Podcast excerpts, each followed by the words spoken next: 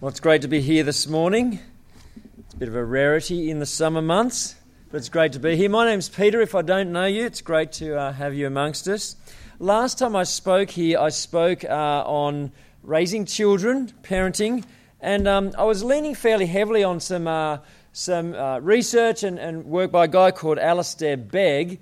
About two weeks after that message, he put it out in a little booklet about two weeks after that time, someone informed me that the recording for the day I spoke somehow was corrupted, so they couldn't access it. I thought, oh, well, look, I've just bought um, 20 copies of this, so they're on the back table. If you would like uh, some more help in the area of parenting young children, um, they're up there for you um, as a gift. My only my only condition is this that you actually read it. And then let me know you've read it so we can chat about it. There you go. There's my promotion over for this morning. It's an amazing story, what we've just heard, isn't it? An absolutely astonishing moment. Um, can anyone remember? It's written by Luke. Can anyone remember what was Luke's profession? He's a doctor. He's a doctor. And it's not surprising that he records more miraculous healings in his account of Jesus' life than any of the other gospel writers. I think he just marveled at Jesus healing miracles. He knew the body, he knew what was wrong, he knew what was going on, and he probably knew how ridiculously impossible it was to somehow fix a broken spine. And this one, this one, I think would have been just right up there in, in his mind. But it's interesting as he retells this story, Luke wants us to see far more than just a paralyzed man walking. And there's my picture of a, you know, someone jumping out of a wheelchair. I don't think they had wheelchairs back then. It was just on Google Images. There you go. Um, remember back to Luke's introduction. He's written an orderly account, he tells us back in chapter 1. Why? So that we may know the truth the truth about Jesus, the truth about who Jesus is, the truth about uh, what Jesus can do, what he can offer to people, the truth about our lives in a broken world that Jesus came to save. Friends, Dr. Luke was directed by the Holy Spirit to record this story to help us and to give us hope. And it begins with the words, please keep your Bibles open. Uh, it begins with the words, one day as Jesus was teaching. So, as we sit here this morning with our Bibles open, let's pray that we will be good learners. Let, let's pray. Gracious Father, please open our minds to understand your holy word here this morning so that our lives, our thoughts, our attitudes, our relationships, our words, our behavior may be shaped by your truth. In Jesus' name. Amen. Well, look at how Luke sets the scene for us in verse 17. Jesus is teaching, so it's right that we should expect we're going to learn something. And can I encourage you to use the little comment slip in here if you've got any questions as we go through this morning? Who was the audience?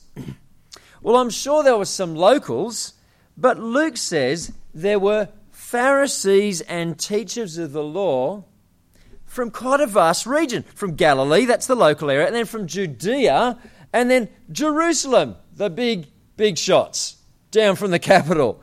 These Pharisees, they're the religious leaders of the nation. They, they uh, consider themselves to be the teachers and protectors of God's truth. When truth was challenged, they'd pounce on the problem like white blood cells trying to eradicate some kind of infection. And by now, Jesus' reputation is quickly spreading. So they've come to check him out so that if need be, they can oppose him and set him back on the right track. And then lastly, in verse 17, Luke says this funny little phrase the power of the Lord was present to heal. Uh, the NIV and some other translations add the words the sick. at the end of the sentence, it's not there in the original. But the power of the Lord was uh, uh, present to heal. The power of who? The Lord, God. The power of God. Not human power. Not kind of satanic power, as the Pharisees accused him of, you know, down a few more chapters. But God's power. And why was God's power present? Because Jesus was present. And Luke says it was present to heal. So we're to expect some great healing miracle to occur. He's kind of set us up for what's about to follow. Imagine you're there in that crowded room. Now, archaeologists have actually uh, excavated around Capernaum, and have a look on the screen here. Uh, this is uh, one of the larger homes in there. You can see a few pillars in the middle of the uh, room there, which would support the roof structure. Uh, a large uh, house, usually just one, perhaps a second room, would probably fit about 50 people. Uh, and the people would sleep on mats, which they, they uh, rolled up during the day, put in the corner, out of the way. Uh, and so they're, they're crowded in here, standing on tiptoes, craning to see what Jesus is going to do. They're spilling out the front door. They're standing, uh, you know, in the, leaning in the windows, trying to see what's going to happen. And um, what's Jesus? What's Jesus going to say? What's he going to do? Who's he going to heal? How will he do it? What kind of sickness? And what does he want us to learn from it? I don't know about you, but if I was there, I'd be looking around for the sickest person in the room. Yeah, what kind of challenges uh, is Jesus going to face today? But in this case, the sickest person isn't in the room yet because he can't get in. He's stuck outside. His mates can't get him in because the crowd. It's so jam packed. But they are desperate. Jesus is the only hope for their friend to be healed. Distance won't stop them. They've carried him there. Crowds won't stop them. Even the roof of another man's house won't stop them. Now, a lot of houses in those days, you can see a, a, rebuild up the top of the, the screen there. It's kind of got an external stairway, and the roofs are often flat. So you could actually walk around them on uh, hot summer's nights. They'd sleep up there.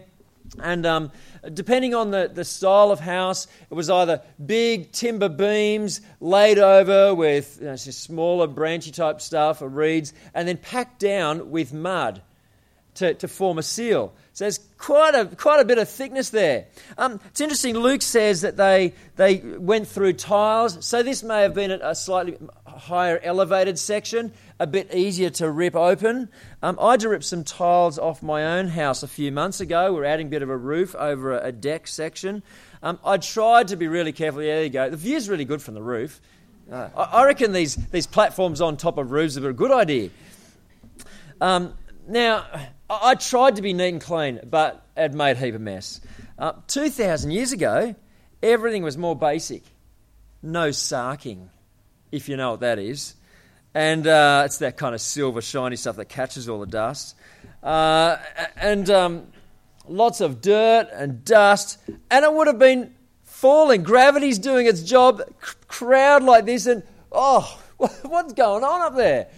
Bits of stuff and mud and dirt and grit falling down onto the crowd below.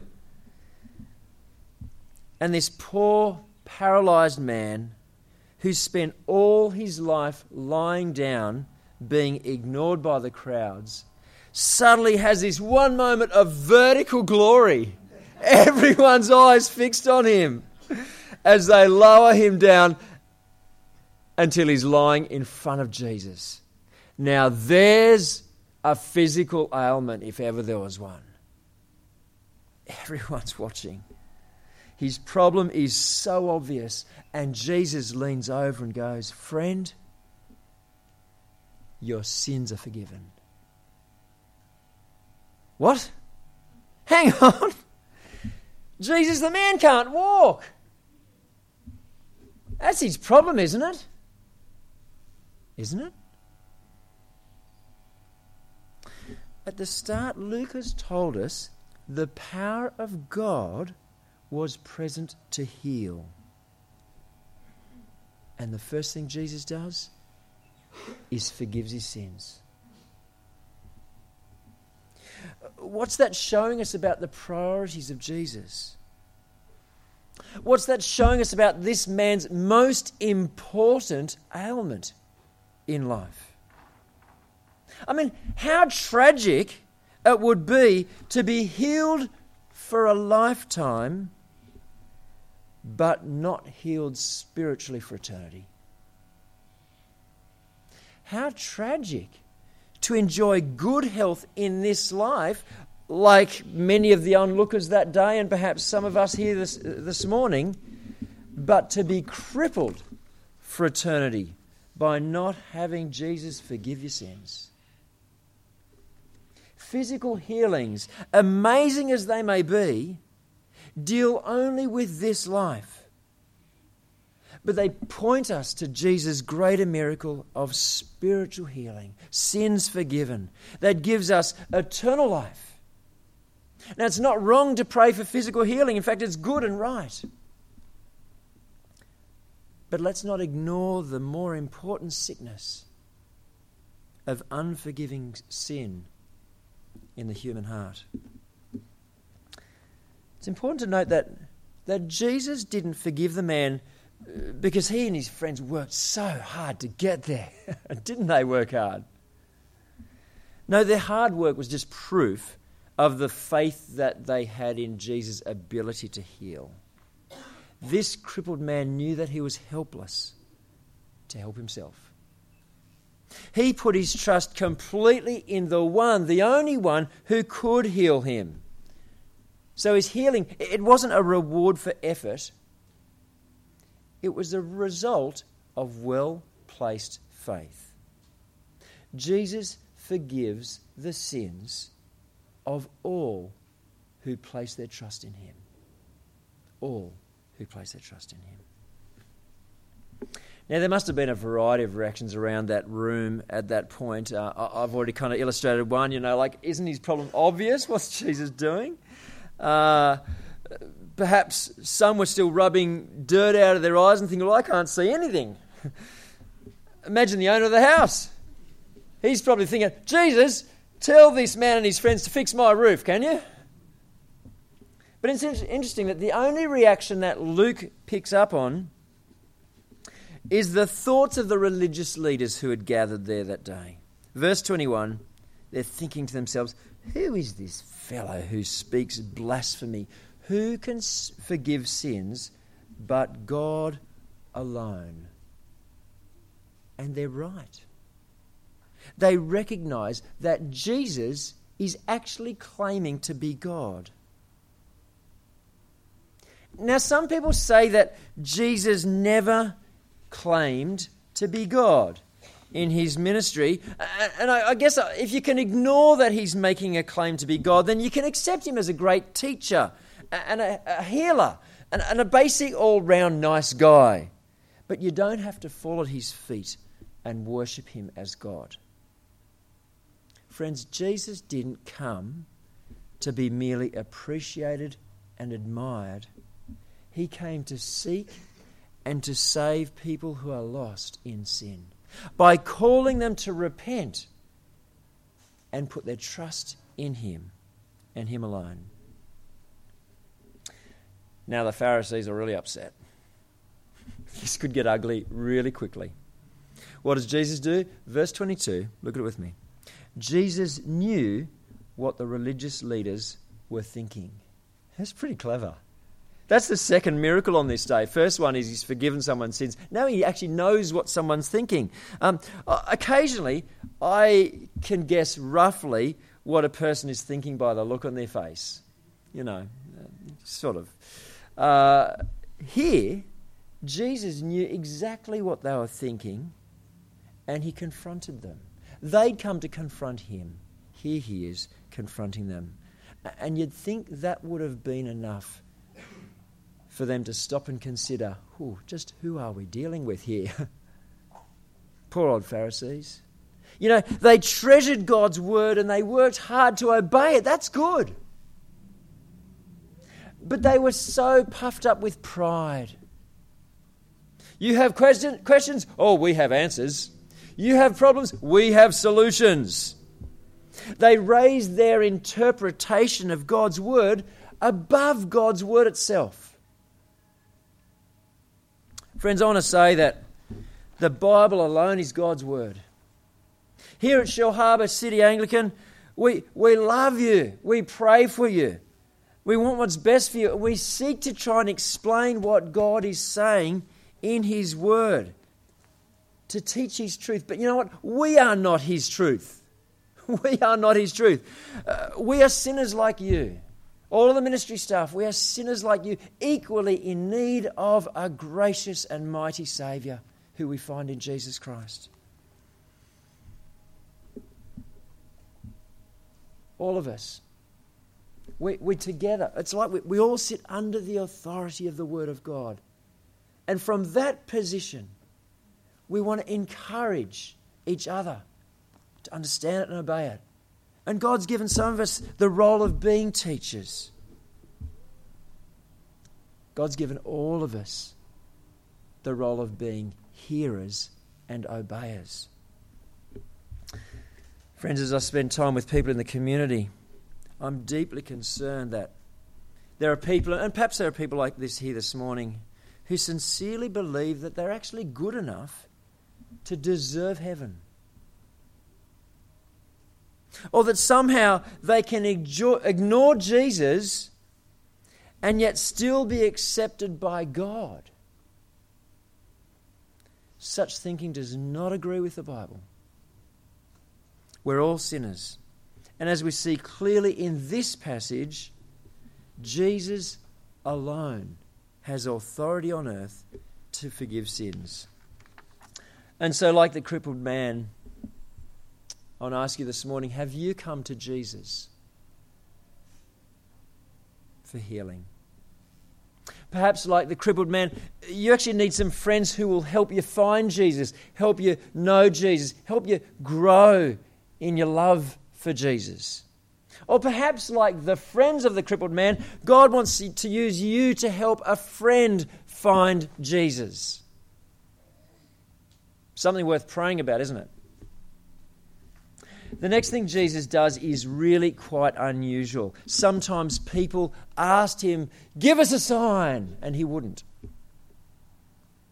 But here, it's miracle number three for the day, he does give them proof on his terms. You see, I could easily say the words, Oh, your sins are forgiven. But how would you know? You, you can't see what's going on inside the heart. It's a spiritual healing. So Jesus says in verse 24, so that you may know that the Son of Man, that's referring to himself, has authority on earth to forgive sins. then he turns to the paralyzed man. Now everyone's really watching. I tell you, get up, take your mat, and go home. And he did. It's phenomenal, isn't it? That's the power of God present to heal. Luke told us to look out for it. We've seen in the healing of this man spiritually. Now we see it in his physical healing. A broken back and a broken relationship with God, both completely restored. That's the kingdom of God breaking powerfully into a suffering and sinful humanity. In Jesus' ministry, we see God's kingdom on earth amazingly. Not perfectly, because we're still in a broken world, but it's a foretaste of heaven. It's a glimpse of the future for all who put their trust in Jesus, where God, as He promises in Revelation, will wipe every tear away. And there will be no more death and mourning and crying and pain and suffering. And friends, don't we long for that? Don't we long for that? Beware of the person or the church that promises all of the blessings of heaven right now in the middle of a broken world. We see glimpses of it when Jesus walked the earth but the fullness of his promises will be ours when we are with Him. So the man leaves praising God. you can imagine him, can't you? Praising God for healing his body and healing his soul. And the crowds, they were amazed and praised God too. That sense of wholeness and complete well being, it's so desirable. Uh, you know, every religion tries to answer the problem of human suffering and frailty and brokenness and sin in, in some kind of way. And most end up with some kind of moral code where people have to prove themselves worthy and earn God's acceptance through good deeds and religious acts of worship. At the heart of Christianity is a man, the Son of God who forgives sins. Our Lord Jesus Christ. More than that, he healed a cripple on this occasion to prove it. Heaven breaking into earth so we could, believe. More than that, he paid for our sins fully by dying on the cross to pay for them more than that. He rose again. So that all who have placed their trust in him can have the certain hope of perfect healing and wholeness with God forever. That's a man worth trusting. That's a man worth following. Millions have followed him through the centuries. Millions follow him today. What about you? What about you? Let's pray.